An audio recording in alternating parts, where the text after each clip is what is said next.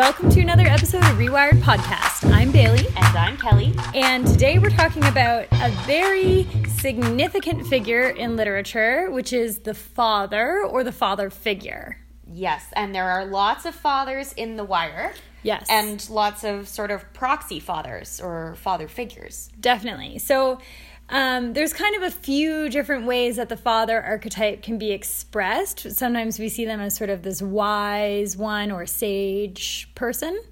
Uh, there's also the father as an authority figure. Yeah. And then a, a proxy type of father. Yep, and then there's also God the Father, godlike figure. Or there's a, another kind of way of looking at literature, which is that God the author, God as father author. So there's kind of a, a meta level there where you might be able to say David Simon is like the father of The Wire. Yes, definitely. Well, since we're talking about God, um, there's quite a few sort of biblical fathers that we can pull upon to structure the conversation about the different fathers in The Wire. So uh, we've done some research. Yeah, so let's talk about three fathers from the Bible and who would most closely compare to them as fathers in The Wire. Okay, so let's start with Frank, who is, of course, your favorite. I know, and uh, we do talk about Frank a lot, and so I apologize if there's people out there that are just over season two. um, but Frank has a lot, well, he kind of has two different biblical father qualities or biblical father characteristics. Yeah. So the first one is seeing him as Isaac, son of Abraham. So we're going to talk about someone else's Abraham in a minute. But Isaac, when he became a father, really favored Esau over Jacob. Yes, and even though Frank isn't Nick's father, he's kind of more of a father to Nick than he is to Ziggy. Mm-hmm. So he's proxy father to Nick, absent father to Ziggy. And what's interesting is that Ziggy has a brother who we never see. There's just a mm-hmm. couple very brief references uh, to him. And it's interesting that we never see that character because that, I think, further cements that Frank is an absent father to that character. Yes, absolutely. So there's also a lot of parallels sort of between Jacob and Ziggy as well. Yes, because uh, Esau was favored over Jacob. Nick is favored over Ziggy. And uh, what happens in the, the biblical story is that uh, Jacob ends up deceiving Isaac, his father, to try to get the birthright or the blessing. Um, and Ziggy does that in, in a way because he goes behind Nick and Frank's back to run the car scam, thinking mm-hmm. that this mm-hmm. is going to get him finally the respect he deserves. And, uh, well, we all know how that ends. Yeah, exactly. As well, there becomes sort of a rift between Jacob and Esau as there becomes a rift between Nick and Ziggy. Yeah. So, as Nick does better in the quote unquote game, the more Ziggy begins to resent him and the more difficulty they have. It, I mean, there's a few scenes where it really just sort of comes to a head, like yeah, like when Ziggy throws the money out the car window. That's exactly what I was thinking of too. Yeah. yeah. So, so that's a pretty interesting thing, and, and what's interesting about um, Jacob and Esau and Isaac is that actually Jacob's mother Rebecca does favor Jacob, but her you know, it's kind of the storyline about the love of the father, especially for a son. Yeah. And we never meet Ziggy's mother, Frank's wife. So, no. um, yeah, further goes to show that the, the relationship with the father is the key element there. Yeah. The other father in the Bible that Frank has some similarities with is uh, Moses. Yes. So Moses was also the father of two sons, Gershom and Eliezer. I think that's how you say it. But he was also a father figure to the Hebrews as they escaped from slavery in Egypt. He loved them and helped discipline and provide for them on their 40 year journey to the promised land. And we're reading this from an article on ThoughtCo that we yeah. can link in our show notes. we'll link it in our show notes. Um, so Frank Sobotka, I think, is kind of like that in the way that he is a father to the whole stevedore crew and uh, the the union and provides for them Yeah. financially, especially. Definitely. And Moses in the Bible, you know, is getting these sort of commandments and directions from Yahweh or God. Um, and, it, you know, and that's what's causing him to lead these people. And I think Frank also feels pulled by a bigger power than him as well, which is sort of this, the, this, um, I don't know, I guess like the tradition of the stevedore, you know, Yeah, and this article that we're looking at says that uh, Moses seemed to be larger than life, but he was only a man. So he could not accomplish what God can accomplish. And that's like Frank. He wanted to save the Union, but he was only a man. Yeah, exactly. And he's yeah, I think he's pulled by this sort of tradition and it's just it's bigger than him and and you know, he just doesn't have the power to do it. Yeah. So, moving on from Frank, the next um, very sort of biblical figure is Bubbles. Yes. So Bubbles, we see kind of comparable to Eli from the Bible. Exactly. So tell us about Eli, Bailey. So Eli was actually this, he's known in the Bible as the man who lacked parental authority. And so he had, Eli had two sons as well. And his sons, uh, Phinehas, Phinehas, Phinehas, I don't know. Maybe somebody out there in Tweetland can tell me how to pronounce that name. And Hophni, or Hophni, I don't know. I haven't been to Sunday school in a long time. Yeah. Anyway, Eli's sons um, are called to be priests, and just like their father, but unfortunately, they disgrace they disgrace the calling of the higher power. They disgrace their father's name, and Eli, rather than r- sort of rebuking them strongly, um, just asks them, "Why are you doing these things?" And he rebukes them very gently, um, trying to sort of reason with them. Yeah, and they they don't heed his warnings, and it says that Eli had no power to change the hearts of his sons. Mm-hmm. Um, and if we think about Bubbles, he does have a biological child that we never see Yes. in the wire. He's only alluded to when he's sort of confessing his sins to uh, the sober guy, whose name is escaping me at this moment. Way Waylon. Yeah. Waylon, yeah. Yeah. Um, so, but Bubbles is a kind of proxy father figure to Sherrod Mhm, And Johnny. and Johnny. So Johnny first, and then Sherrod towards the end of the series. And both of them, I think Bubbles shows a lot of permissiveness towards them as well. Absolutely.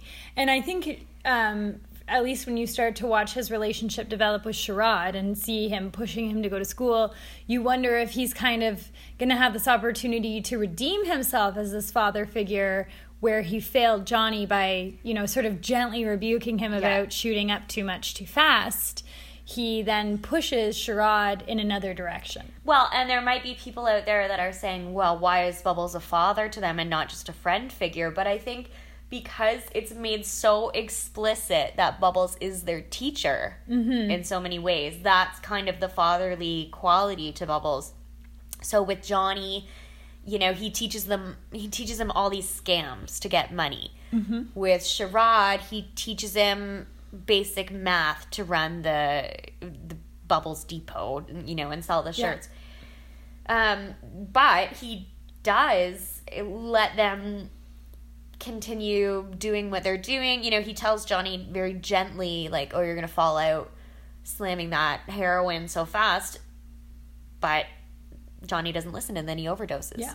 And even when Johnny gets out of the rehab center and wants to get it back on the scams right away, Bubbles even says to him, like, why do you want to do that for? Like, let's, like, here, look, I'm working to earn my dollar when he's working at the vegetable stand or Yeah. the fruit stand. Yeah. And uh, Johnny is able to convince him, you know, Yeah. no, we got to get back to this. And it, like you said, why, why father rather than friend? And it goes back to those archetypes where Bubbles is set up as sort of the sage here. He even Yes. he even says to both of them, "You're green. I'm going to make you brown." Yeah, well, and Eli in the Bible um, is referred to as a, a judge and as a high priest.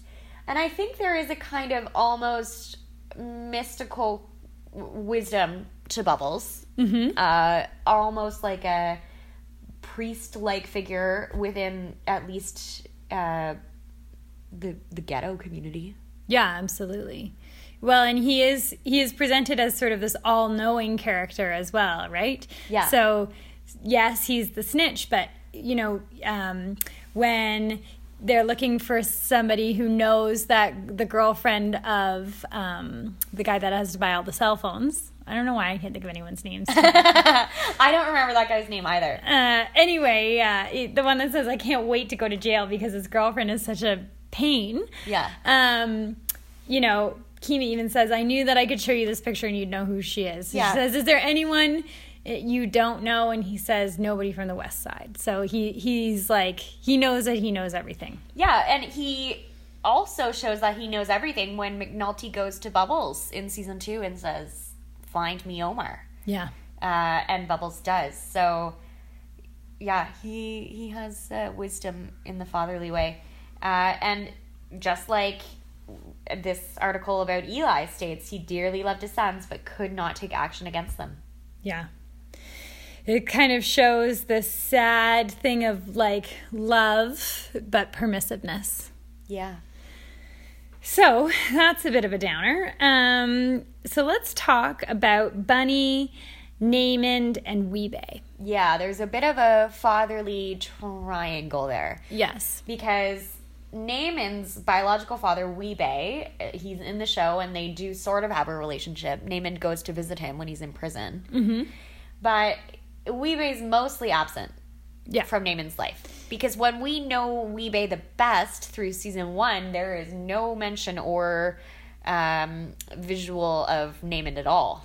No, and he doesn't. We don't even know that he has a girlfriend because he's you know having sex with strippers and then th- they're dying and stuff. So Yeah. So when all of a sudden he has a son in season four, I think as an audience we're kind of taken a- aback a bit. Yeah. Because he has certainly been this absentee father, and I think for Namond, even though his mother's always talking about how wonderful his father is and his father's a soldier and he's got to be like his dad. He actually rebels against that notion. He does not want to be like his dad. And there's kind of a, a neat visual irony there because Wee-Bey is an absent father to Namond, all- especially all through season one. But Namond is the one who's absent from the screen, and I feel like that's kind of a neat little little trick that's pulled through the the storyline. Definitely. Um, so, in a lot of ways, um, that storyline reminds us uh, of the story of Abraham. So, like I said, um, Frank was like A- Isaac, Abraham's um, Abraham's son. Abraham is called on by God to sacrifice his only son, Isaac, and he does. He he's prepared to do that. Now, obviously, he doesn't because Isaac lives. Yeah. And it, in the end, he's a, he's literally about to kill Isaac, and God says, "Okay, I trust that you trust me. I believe you that you trust me." And the lesson learned is that you you need to trust God.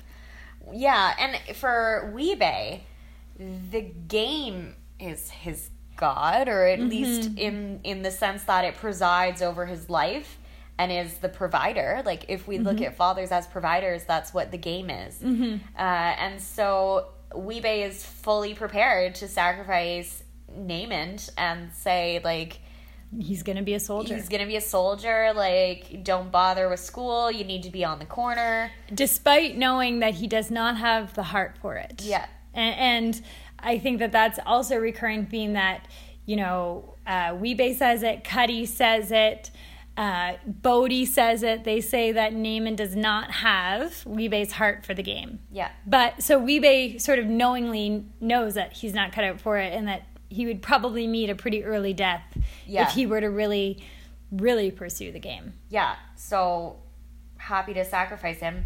And I don't know if we could say that it's like a, a comparable to God intervening. I mean, Namond gets saved by b- his relationship Bunny with Bunny Colvin, which is his new father. Right. And then in a lot of ways, Wee-Bey again is called to sacrifice Namond because by giving him to Bunny, he truly is sacrificing his relationship with his son. That he knows that that's going to be the end. Yeah. Well, and like we said, fathers are a god-like figure or God is a father. And so maybe that is an intervention that's comparable to with Abraham because God intervened and saved Isaac. Then Bunny intervenes and saves Namond, mm-hmm. new father God figure. Yeah, exactly. So, I mean, there's a lot of these fatherhood type relationships. So, again, if we just go back to those sort of standard archetypes like, you know, Jungian analysis, that father as the authority figure, father as a wise one. Um, we see Freeman and Prez, Belusky, for example. They certainly have a father uh, a father son style of relationship or wise one. And that theme actually is carried on a lot in The Wire this sort of wise sage guiding the young one. So, Yeah, we there's we see that all the time. we see that all the time. So Marlo has his sort of guy who guides him in the um, in the rim shop, and that, then of course there's Omar with Butchie, and Butchie is very much that wise sage Yeah. figure for Omar. And interestingly enough, Butchie is blind, but is all seeing when it comes for to Omar, where Omar Yeah. is actually truly blind in a lot of ways. It's Butchie who can see the way for him. Yeah, and just thinking about Prez, who Freeman was the wise father to Prez, and then Prez becomes the wise father to uh, the students, but particularly Dookie. Mm-hmm. And I think maybe Prez is kind of like Eli, like Bubbles was. Yeah. He doesn't sternly enough turn Dookie around. Like he gives him the money at the end of season five to supposedly get into um, whatever the makeup course is for his his uh, education. Yeah. But Dookie goes and spends it on drugs, and I think Prez knew that that was a serious possibility. Yeah, exactly. Now he also has a lot of um, liken likeness to Job as a father, who's seen as a very good father in the Bible. What's the story of Job all about? Um, Job basically loses everything. He Well, we should first say that he was very prosperous, so he had a lot of children. Um, he had seven sons and three daughters. Mm-hmm. So lots of kids, lots of sons. Biblically, that was Yeah. quite critical. Um, and then loses it all, but never does uh, lose faith in God. And in a lot of ways, I see that like present and we know he takes this strong likeness to Dookie. He's he starts mentoring him, fathering him, providing for him. Again, if we think of uh, fathers as providers, you know, he's providing him a clean space to do his laundry, have Yeah. a shower, all that jazz. Um, and says, you know, anyway, then that the principal woman, again, I can't think of her name, but uh, she says, you know, I noticed that Duquan is much more clean this year. He seems more well nourished and stuff. And and Prez says, yes, I've you know basically taken a shine to him or whatever. And she says, you have kids of your own. You need to. You need to because these kids are gonna go away. And so Prez has to get himself right with the fact that he's going to lose these kids every year. He's going to like Duquan is going to move on, and he actually does draw that sort of hard line with Duquan um, near the end of the the fourth season, and then going into the fifth, where he knows basically like when he drives him to get the money, he said, "I'm either never going to see you again, or you're going to come back and show me some great grades or whatever." Yeah. So anyway, but but we don't see Prez losing faith in the system, where we see that certainly with Carver, Yes. Carver and Randy. So Randy also has this absentee father. His last name is Wagstaff. We know Cheese's last name is Wagstaff. One of those sort of unsolved mysteries of the wire is, you know, is Cheese Randy's father? We don't know. I think it's pretty pretty sure. Sure, yeah. Pretty sure. Okay, so, um, but, you know, trying to find a place for Randy that's not a group home, Carver says, I'll adopt him. Yeah. I'll take him. And the system does not allow him to do that. And that sort of scene of him walking Randy into the group home then he gets in his car and he just punches the steering wheel over and over and over and over again. And the, what's interesting, going back to our episode about mirroring, is he sees himself in the rearview mirror, turns the rearview mirror away. He can't even look at himself, and Yeah. then that's when he sort of loses it in the car, Yeah. and he's lost faith. And it, he, I think, in a lot of ways, he he, you know, in Amsterdam. Sort of tries to become a father like figure to the street kids too, but they reject him. The hoppers, Yeah. you know he tries to buy them the the basketball net and Oh, Yeah, I then it- forgot about all of this. Oh. I haven't oh. seen those parts in a while.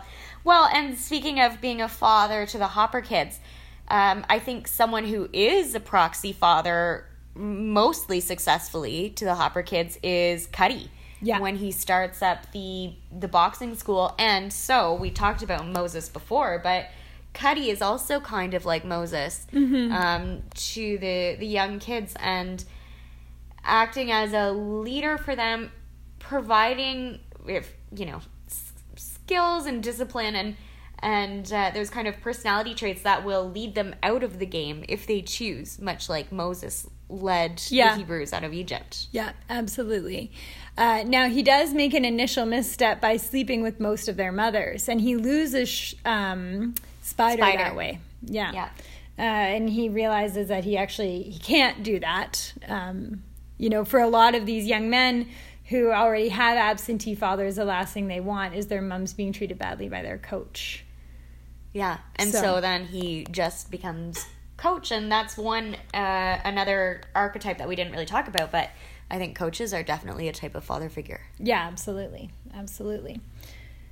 So I think that pretty much wraps it up for us. Yeah, and I mean, there's a lots of fathers that we haven't talked about here. We didn't talk about McNulty, although he's a flawed father in many way, ways. But uh, it's kind of interesting here, just seeing uh, all the parallels um, to biblical fathers and and uh, good fathers, bad fathers. Well, and if we knew Dickens better, there's probably a lot of Dickensian father parallels here Probably, too. we're gonna have to brush up on that. Yeah. uh, so hope you enjoyed this episode of Rewired Podcast, and we'll see you again next time, way down in the hole.